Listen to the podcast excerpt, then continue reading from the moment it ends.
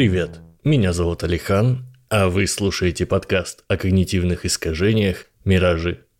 Тут можно услышать об ошибках восприятия, парадоксах и иллюзиях, а в этом конкретном выпуске мы поговорим о каскаде доступности.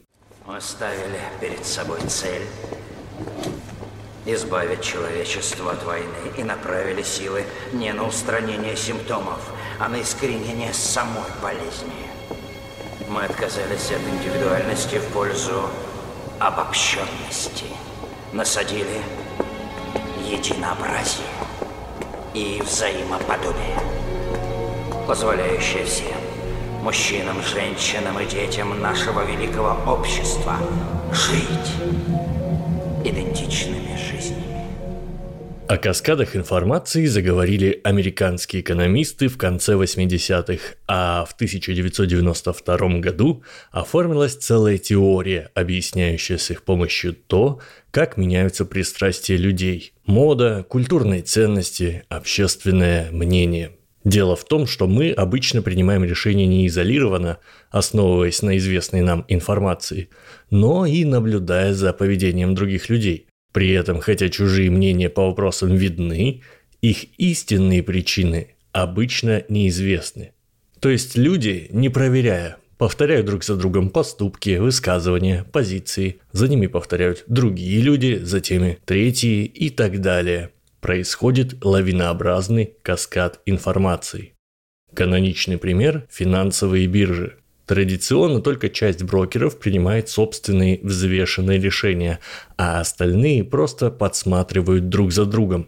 Когда лидер мнений начинает покупать акции какой-нибудь компании или продавать, он может спровоцировать каскад, а он привести к взрывному скачку или наоборот падению цен. То есть цепная реакция начинает оказывать реальное влияние на существующий порядок вещей – у тех, кто торгует на бирже, складывается мнение, что рынок информирован больше, чем они сами, хотя у истоков каскада могло стоять случайное решение, ошибка или намеренная провокация. Не стоит путать каскады информации с информационным социальным влиянием, о котором есть отдельный выпуск этого подкаста. Социальное влияние – это процесс на уровне индивида, склонность изменять свое мнение, опираясь на мнение других – а информационный каскад – это массовое явление, процесс, одной из причин которого выступают когнитивные искажения. Неопределенность, склонность избегать когнитивных диссонансов, нежелание мозга тратить лишние ресурсы, эвристики доступности и подтверждения накладываются на информационные среды, в которых легко передается информация, но нет полной прозрачности. Результаты же работы каскадов можно увидеть в учебниках истории, на полках магазинов, в комментариях к последним новостям и в разговорах с родственниками и друзьями, если вы понимаете, о чем я. Тут мы плавно переходим к основной теме этого выпуска, а именно каскаду доступной информации, или попросту каскаду доступности. Это, скажем так, частный случай информационного каскада, в котором основной причиной для последующего нарастания является доступность информации в общественном поле. Вспомните что-нибудь, что недавно стало популярным. Раз уж мы оказались там, где мы есть, то пусть это будет политическая позиция или отношение к тем или иным группам людей. Большинство транслирующих информацию не обладает достаточным ее количеством, чтобы сделать хоть сколько-нибудь объективные выводы, зато имеют перед глазами множество примеров того, как кто-то другой из их окружения встал на ту или другую сторону так как сохранять объективность или хотя бы нейтральную позицию сложно, да и не поймут, естественным выбором становится примкнуть к каскаду, обычно популярному у окружения. Тоже начать транслировать непроверенную информацию, делая ее еще доступнее.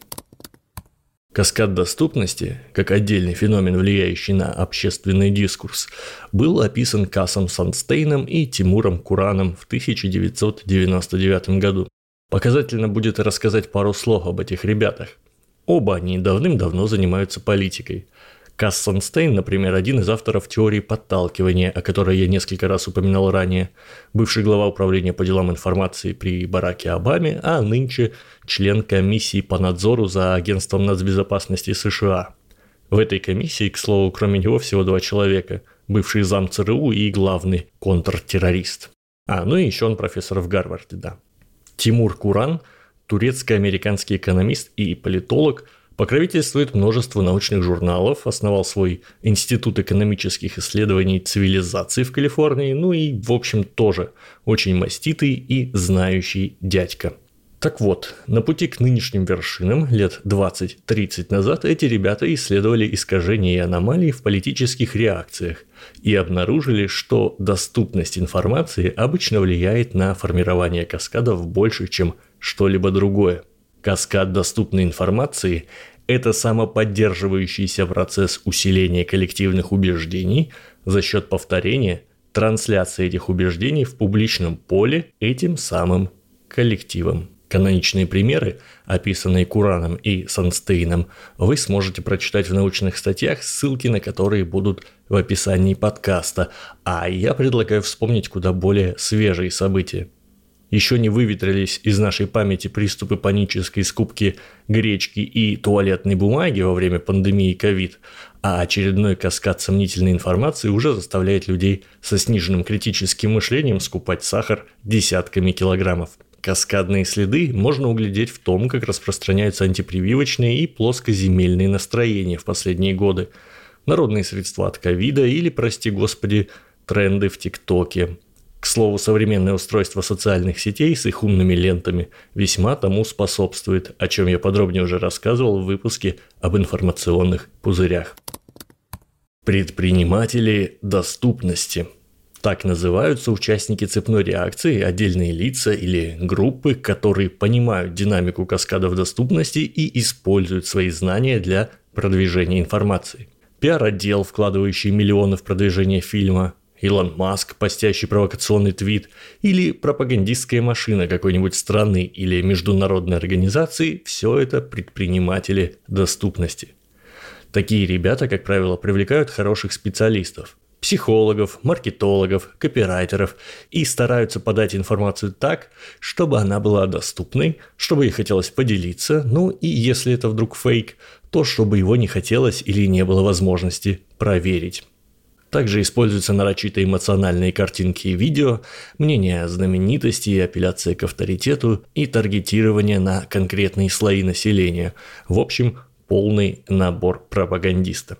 Кстати, о пропаганде. Каскад доступности распространяется тем лучше, чем меньше потенциальному участнику каскада встречаются альтернативные точки зрения.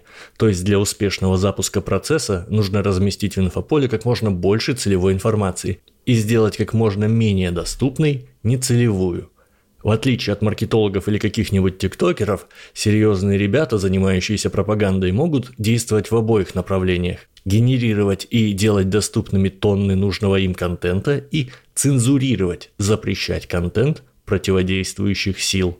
Поступают, как правило, исходя из возможностей.